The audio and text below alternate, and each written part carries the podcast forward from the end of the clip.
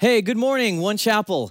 Brent Parsley here. So glad that you're here. Of course, across uh, the region today, we've got people meeting outside on the lawn at all four of our different campuses. And we're so glad that you joined us here online. Thanks for coming. Thanks for being a part of the family. I'm excited to study the scriptures today and see what Jesus has for all of us. Today, we're actually continuing our series that we've called What If Jesus Was Serious? So, now in the Sermon on the Mount, Jesus told us that we are salt and light. But the question is, what did he mean by that? And, and how, how are we supposed to actually do that? Well, today I'm going to try to help us figure that out a little bit so that we can go and live it out. So, we've been talking a little bit about how today many people are saying that following Jesus is actually just getting more and more difficult. It's getting more and more difficult as, as our society becomes increasingly what we're calling post Christian and how many Christians today they feel like they're kind of being pushed back, like they're being pushed to the outskirts of society. And so our tendency is to want to react to that. Like we want to we want to push back, we want to run out and fight the culture war. We want to go take the land by force for Jesus. And most people think that Christians being pushed like that, it's happening because we take Jesus too seriously. Like this is just what happens when you hold to values that that society wants to abandon. But what if, the question we're asking is what if the actual problem isn't that we haven't taken him too seriously? What if the real problem is that we haven't taken him seriously enough? What if the problem isn't out there in our world and in our culture? What if the problem is actually right here? What if it starts with me?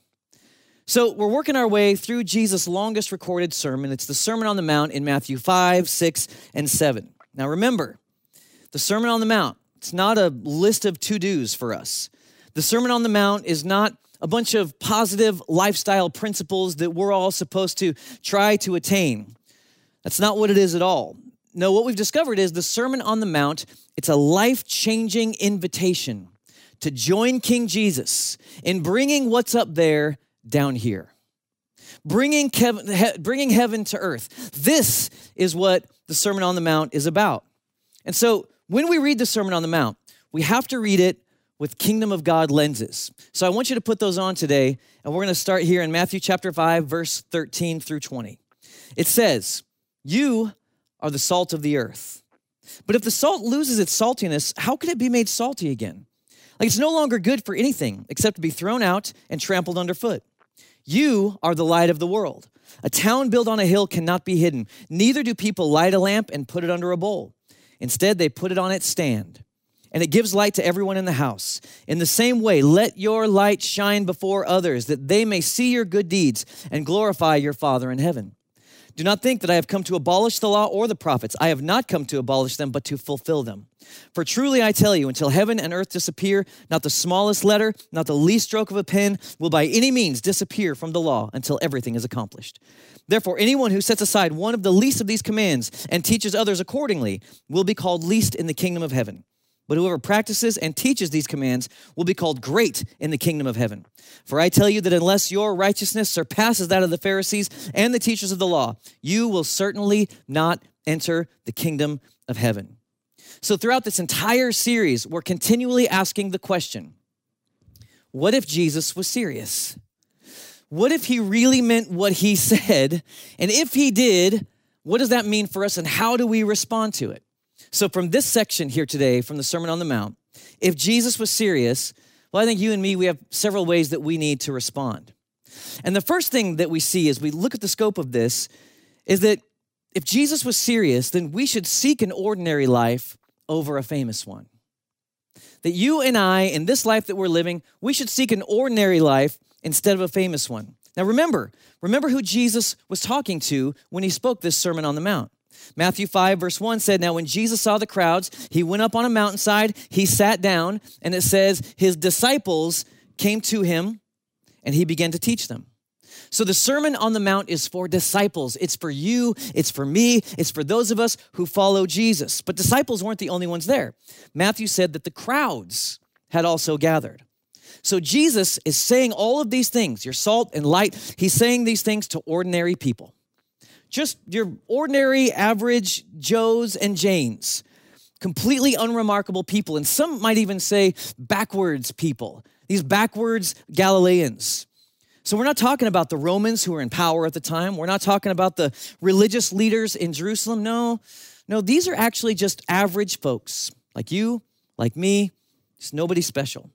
And to these average people, Jesus said, You are the salt of the earth. You are the light of the world. And notice that he didn't say, You could be one day if you try hard enough. You might possibly one day get to be salt and light if you do a good enough job. No, actually, he just says, You are salt. You are light. The scope of that statement to these people takes our breath away. Like you ordinary, average folks, you're the ones that I choose to be salt and light. I'm not talking about the elite. I'm not talking about Caesar. I'm not talking about Plato. I'm not talking about the religious leaders. I'm talking to you. And Jesus didn't say that you're like the salt and light of your neighborhood.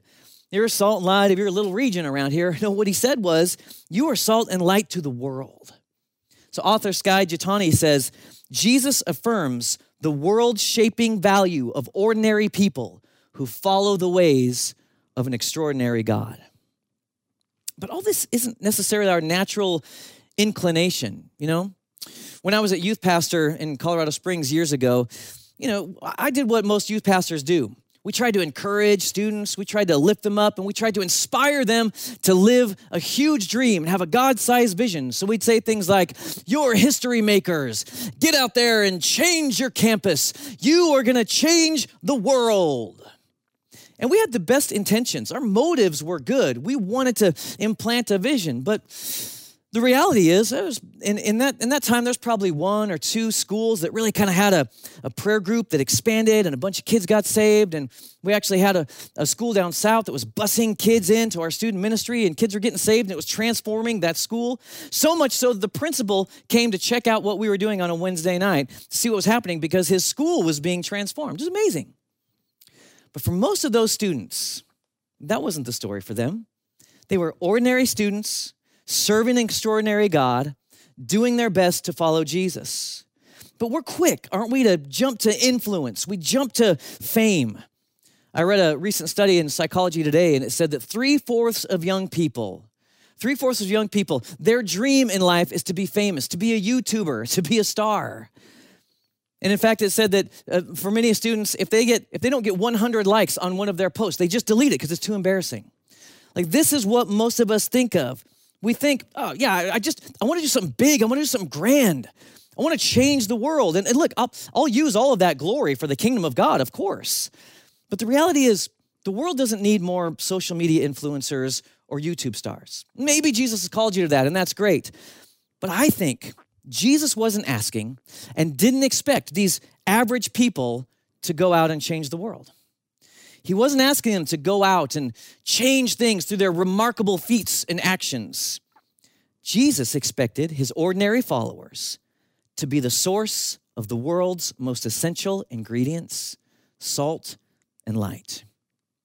Pliny the Elder, he was a Roman writer and a contemporary of Jesus in the early church, and he said, There's nothing more useful in the world than salt and sunshine. Very important, of course, in the first century. These are incredibly helpful in the ancient world. We'll talk more about that in a minute. But if we're going to be salt and light, here's the thing that doesn't mean that we have to do extraordinary things. We don't need massive influence. We don't need tons of likes. We don't need to have countless followers. What our world really needs is more salt and more light. And more salt and light are the outcomes of an ordinary life lived in the Jesus way. And our world could really use more of that right now. I listened to a podcast this year, earlier this year, and, and I don't remember who said it, but the pastor that was on the podcast said this, and I want you to remember it with me today. He said, Don't try to do extraordinary things for God, just do things for an extraordinary God. Isn't that good? Don't try to do extraordinary things for God. Just do things. Follow Jesus. Be obedient. Do things for an extraordinary God. And actually, that points straight to what I think we see in this passage, second, which is if we're going to take Jesus seriously, then we're going to live for God's glory and not our own. there's a really, I think, confusing and difficult question that arises out of this passage right away. You know, Jesus says, you should be the light of the world. That's what you are. He says, You're a city on a hill. You're providing light. It cannot be hidden. You don't light a lamp and then hide it under a bowl. You let everybody see that. In Matthew 5 16, he says, Let your light so shine before men that they may see your good works and glorify your Father in heaven. Well, when I read that, that looks to me like we should be on grand display. Like everybody should see us and the works that we're doing. But later in the sermon, we're going to see that he actually says the opposite. He says, Hey, when you give, do that in secret. Like, don't let your left hand know what your right hand is doing. And I don't know exactly how that works, but don't, don't even let them know. When you pray, you should do that in secret. If you're going to fast, you should do that in secret. You should wash your hair, wash your face. Don't make it weird, man. Which one are we supposed to do then? What's the deal? Should we be seen? Should we be hidden? Well, first, I think you have to realize that our intent matters. Our heart, our motive, it matters. What Jesus was rebuking was the ways that the religious leaders, they prayed and they gave and they fasted. Because they were doing it so that everybody could see them. They could see how awesome they were and how much they loved God and how holy they were. They just wanted people's approval. Jesus says, shine your light in a way that brings glory to God and not you. Shine your light in such a way that God gets all the glory and you don't. So when we're shining, when we're doing these things. We've got to check our motives and understand whose glory we're actually seeking. The second thing is Jesus said that personal devotion, like, like prayer and giving and fasting, those should be hidden. You think about it, my neighbor doesn't immediately benefit from my fasting. Like that's between me and God. I'm receiving the benefit of that. But the good works that Jesus speaks of, the works that are salt and that are light, well, these are the things that are helpful to others. And so then we have these two ideas as a guide. If the act is for me, if it brings glory to me, then I'm just gonna keep it hidden. But if the act is for others, if it's gonna bring God's glory, then we shouldn't hide it. Instead, we should point all of that to the glory of God. And no matter what comes our way, we turn that glory and point it back to Him. And as we go through all of this, salt and light and how we're supposed to be that in our world, I think it highlights this third really big idea for us today, and that is that we should, according to Jesus, if we take him seriously, we should engage culture rather than withdraw from it. Most of us look around at our world and we go, man, this is bad. Why is it so bad? And who's to blame for all this bad? And more and more in our culture, we're asking those questions. Why is this so bad? As we watch our society become increasingly divided and polarized. And throughout the years, the church has actually responded to the world in different ways, responded to the culture in different ways. And one way is we've often tried to just escape it. Like I want to I want to flee the culture. I want to get out of here. I'm going to take mine and I'm going to peel back. I'm going to hide out. I'm going to make sure that I don't get infected. We're going to gather everyone up inside the church. We're going to shut the doors, close the windows, and do our best in here to be holy and not get infected by anything else. I remember when I was a younger man, the year was 1985. And there was an album that was released that year, and it was by an artist named Amy Grant. The album was Unguarded. And I don't know exactly what happened, but there was a major stir around this. And my 10 year old brain couldn't comprehend. All I knew was we used to listen to Amy Grant, but now she had crossed over. She crossed over into the mainstream secular media. And now we weren't supposed to listen to her anymore. We were supposed to get rid of those cassette tapes and not listen anymore. And I looked at the album cover and, and, I, I realized, oh, this, this is crazy because there she is. She's wearing this leopard blazer, looks very exciting. She's wearing pants. She's dancing in different poses on different album covers. They had a series of them, and she was dancing. And so the pastors and the youth pastors and everyone was saying, we don't listen to her anymore. We want to peel back. Now, of course, I had older siblings. I was 10, but I had older siblings, some of whom you know, and they were very rebellious. So I listened to this album a lot. They were Christian rebellious though, so that so I would listen to this album and I thought it was pretty great. But the world was not ready for what was coming in 1991 with Amy Grant's next album Heart in Motion, but that's a tale for another time. The point is is that we do things like this. Get rid of the album. Burn the CDs. Throw out the televisions. Boycott the businesses. Protect, hide, escape. And even worse, we sometimes point the finger and blame other people and groups for the problems that we see in the world. But Jesus, in this Sermon on the Mount, he doesn't seem to advocate for that position at all. In Matthew 5 13, he said, Let your light shine before men, that they may see your good works and glorify your Father in heaven. You're the salt of the earth. But if it loses its flavor, how shall it be seasoned? It's not it's then good for nothing but to be thrown out and trampled underfoot by men. You are the light of the world. A city that's set on a hill, it cannot be hidden. Jesus says, You're salt, you're light. And his call for us to be salt and light, it means that we have to think seriously about how we're going to respond to the world around us. Because being salt and light means that we actually have to be positive influences in our culture, in our world. He says, Be salt, don't lose your flavor here. Be the light, don't hide it under a bowl. But man, what does that mean? Like, uh, how, how can we actually do this? How are we actually supposed to be salt and light? Well, to understand that, I think we have to go back to the first century and we have to consider how would the first century audience understand salt and light? How would they hear about salt? What would they think when Jesus said that you are supposed to be salt in this world? Well, in the first century, they would understand quickly a few things. The first is they would know that salt is a preservative, like it was used to preserve things. Salt would be worked into meat to keep it from decaying. Salt would preserve it.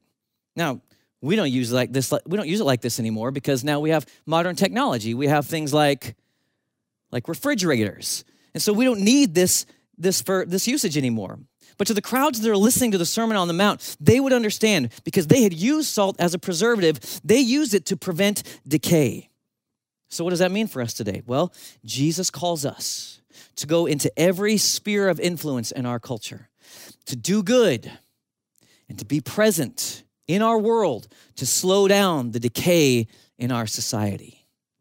We go out, we preserve the things that are good, we expose things that are wrong and unjust. We go into our offices, we go into our middle schools, we go into our high schools and our colleges, in our homes, at the mall, at Torchy's Tacos, everywhere we go. We make things better. We preserve what's good. We stand and we slow down the decay through the Spirit of God and His love and His peace and His joy and His gentleness and His kindness. Salt was a preservative. We're here to slow down the decay. The second thing that they would use salt for is they would use it for a disinfectant. If they were injured or wounded, they would take that salt, put it on an open wound to help clean it up, to help prevent infection.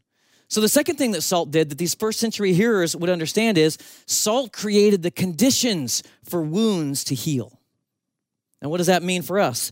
Well, it means that wherever we go in this world, we create the conditions for healing to take place. Now, sometimes that's not always true of us. Sometimes where we go, pushing our own agendas, sometimes we cause division. But when disciples are being salt in the world, we bring healing.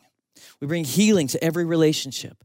We bring healing to people who are in pain, to people who have been abused, people who are walking through divorce, people that have been abandoned, people that are suffering, people that experience tragedy, people that are dealing with the death of a loved one. And listen, you already know in your office place, in your home, in your family, there are people everywhere that are hurting around us and they need help. There are people that have been hurt by the church, and they need you and they need me to reach out, to show them the love of God, to create the conditions for healing, for forgiveness, for life to come, for change to happen. That's what we can do. The presence of God in us, it creates the conditions for healing to come. So if you want to be salt, like Jesus says to be salt, then you and me, we got to move towards those that are hurting. Not peel back in fear, not cower, not wander away, not say it's somebody else's problem, but move forward towards them and bring healing to our world. The third thing that they would think about when Jesus said that we should be salt, they would remember, just like we do, that salt was a seasoning. I mean, they use salt like we use it today. It just makes food taste better. I love it on some scrambled eggs in the morning. There's just something else that happens, though, that's really amazing when we use salt. Like, just think about it. What happens when we eat salt? Water retention is not what I was going for. Not talking about bloating today. What I'm talking about is when you eat salt, salt makes us thirsty. Salt makes us thirsty. So when we live like salt in the earth, we make people thirsty for the living God. We cause people, wherever we go, to thirst, to thirst for the kingdom of God and his righteousness. This is who we are. This is what we do. And I'm not talking about from platforms or from your Instagram account or for your Facebook page. Those things are useful. But I'm talking about relationships. This primarily happens through relationships, it happens through you as you interact and love your friends and your family, as you interact with coworkers, and they look at you and they say, There's just something different about you. You handled that situation differently than, than that guy did. You extended forgiveness to that person that hurt you. I've never seen somebody respond in that way. What is different about you? And you tell them that it's King Jesus sitting on the throne of your heart, and they give their lives to Jesus and they're forever changed, we make people thirsty. And by the way, I've watched this happen around One Chapel. I've seen it happen with you as you relate, as you reach out, as you love people, and people are forever changed because in you they see Jesus, and like salt, they start to get thirsty. But then Jesus also gives us a warning. He says in verse 13, if the salt loses its flavor, how shall it be seasoned? It's then good for nothing but to be thrown out and trampled underfoot by men. So the question is, well, how does salt lose its saltiness? How does that happen? Well, if you think back to your junior high science class, you'll remember that salt is actually sodium chloride. And so when salt loses its flavor, it was because it was diluted by other chemicals. Other chemicals came in and diluted it. And this is the temptation that we've been talking about so far in this series. The temptation is, man, lighten up. Just relax a little bit. Don't take this value so seriously. You don't have to hold to your biblical values so much. Just relax, ease up. You'll be more accepted. You try to make Jesus a little more palatable to the world around you. Just don't be so hard on all this stuff. Now, I understand that the message of the gospel can be offensive. Why? Because it's an, it's an affront to the way that most of us selfishly want to live our lives. It's about giving up what we want, it's about surrendering to a new king and a new kingdom. And some of Jesus' statements, frankly, as you read through the scriptures, well, they're hard to take. But the people, the churches, the denominations that have decided to do this, to try to dilute the gospel, to try to make it more palatable, well, they're in trouble today. They're, they're, they're shrinking today because everybody, there's only one true gospel of Jesus. There's only one story, the good news of Jesus. The kingdom of God has come and it's available to you. And there's a king and he's a good king and he loves you and he gave his life for you. This is the real story and it's a transformational story. So let's keep taking Jesus seriously. Then Jesus says, he adds to this, not just salt, but we're to be light. What does he mean when he says you're supposed to be the light of the world? Well, I think when he's saying this, he actually had one picture in mind. He actually had a location in mind when he said it. I was in Israel this January, and you can easily see where Jerusalem sits on the top of a hill. So Jesus was using this very familiar city, this very familiar scene to make his point. He's talking about this entire town being lit up that you could see it for miles. You know, one candle, one candle doesn't always do a ton. But you know, we, on Christmas Eve, when we all gather together and we light one candle, it makes a little difference in the room. But then as we go and pass out candles, as we sing Silent Night together, as we light the other candles, one candle lights another, and then you have hundreds of candles in a room and it lights up the entire space. This is what he's talking about. Now, just imagine for a second traveling in the ancient world. You're traveling around, you're on your donkey, you're riding on the camel, you're traveling in the dark of night. There's no road signs, there's no reflectors, there's nothing to guide you or to lead you. And so you're in fear for your life because you're thinking, I've heard the stories of people. I heard that one guy tell the story of that Samaritan guy, and that guy got jumped and robbed. And that's going to happen to me. So you're fearing for your life. You don't know if you're going to make it to the next place. And then suddenly in the distance, you see a bright and a shining light. And suddenly you're comforted because you know now you're going to make it. You're going to make it. You're going to be safe. The darkness that's been scaring you is going to be dispelled, and you're drawn to the city of God. That is what we do. We are the light of the world. And hey, by the way, in this passage, and he says, You are salt, you are light. That you in the original language, it's plural. So you wouldn't say it just like you. Around here, we'd say it like this we might say, All y'all. All y'all are, are salt. All y'all are light. You all are the light of the world. So Jesus gives us these two pictures we're salt, we're light. But the interesting thing about these to me is that these two themes, they're very, very different. In fact, in some ways, they're actually opposites. Because, see, salt, salt actually only works when it gets scattered. You know, you, you, you, put it on meat to make it taste good, you, you spread it around, and when you scatter it, now it's working as it was meant to. But light, light only works when it's gathered. When the light comes together, the more light that comes together, the better it works the way that it was meant to. So, which one are we supposed to do? Are we supposed to scatter? Are we supposed to gather? Well, I think you're ahead of me. The church is meant to gather and to scatter. The church is meant to gather and to scatter to scatter we we gather together on sunday morning we gather together for an hour to worship and to pray and for community and for study of the scriptures for fellowship but then we scatter for the other 167 hours of the week to reach out, to disciple, to make a difference, to heal, to help, to preserve, to slow down decay. This is what we're here for. Jesus did not have in mind just one hour on a Sunday morning where we'd gather together and that was good for the week. No, he was interested in the kingdom of God coming for the other 167 hours as well. That's why we're pushing in. That's why we're saying get together with some people that you love and trust. Study the scriptures this week. Pray together this week. Share a meal. Enjoy communion together this week. Pray for each other. Help one another grow.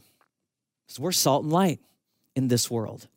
So instead of pulling away from our culture, we should start asking, why? Why do we want to do that? Why do we want to withdraw? Why are we trying to escape the world's problems? Is it because because we don't know how to help? We're, we're, we're unsure? Are we just trying to protect our own self righteousness? We don't want to be contaminated by them? So Jesus says, that's really not an option for you. That's not what you do. In John Stott's The Message of the Sermon on the Mount, this book, he says, that Christians need to examine why we've withdrawn from the problems of the world into the safety of our own communities. He says, Christian salt has no business to remain snugly in elegant little ecclesiastical salt cellars. Our place is to be rubbed into the secular community as salt is rubbed into meat, to stop it going bad. And when society does go bad, we Christians tend to throw up our hands in pious horror and reproach the non Christian world. But should we not rather reproach ourselves? One can hardly blame unsalted meat for going bad. It can't do anything else. The real question to ask is where's the salt? Where is the salt in our world? The better response, the Jesus way response, Instead of blaming our culture or some other group when society is going crazy, instead of trying to peel back and protect ourselves, we should look inside. We should ask, where are the Christians? How have we helped? Or how have we hurt this situation? And what can we do differently? How can we be salt? How can we be light in this situation? Honestly, everybody, I believe that our world is hungry for the kind of integrity and kindness and love and gentleness that Jesus is teaching in this sermon. So, if you're a follower of Jesus, if you're living life in his kingdom, then you have the answer. You have the answer to the anger and the division that's going on in our culture. So, we are salt and light. Let's decide that we're going to take Jesus seriously so that our culture, our world, can take him seriously too. Right where you are, would you bow your heads and close your eyes? Lord Jesus, we take this call seriously. We thank you that you've placed us into the world, a world that you love. You love so very much. And God, we say yes to being who you want us to be, to preserving, to healing, to helping, to making people thirsty to shining the light of God into our world so that darkness is dispelled, so light can come, so transformation can happen. And we ask God that you would do this in one chapel, in our family. Put it deep into us. Help us to respond in this way.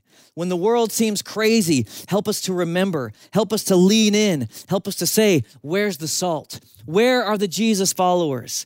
And give us the grace and the strength to respond.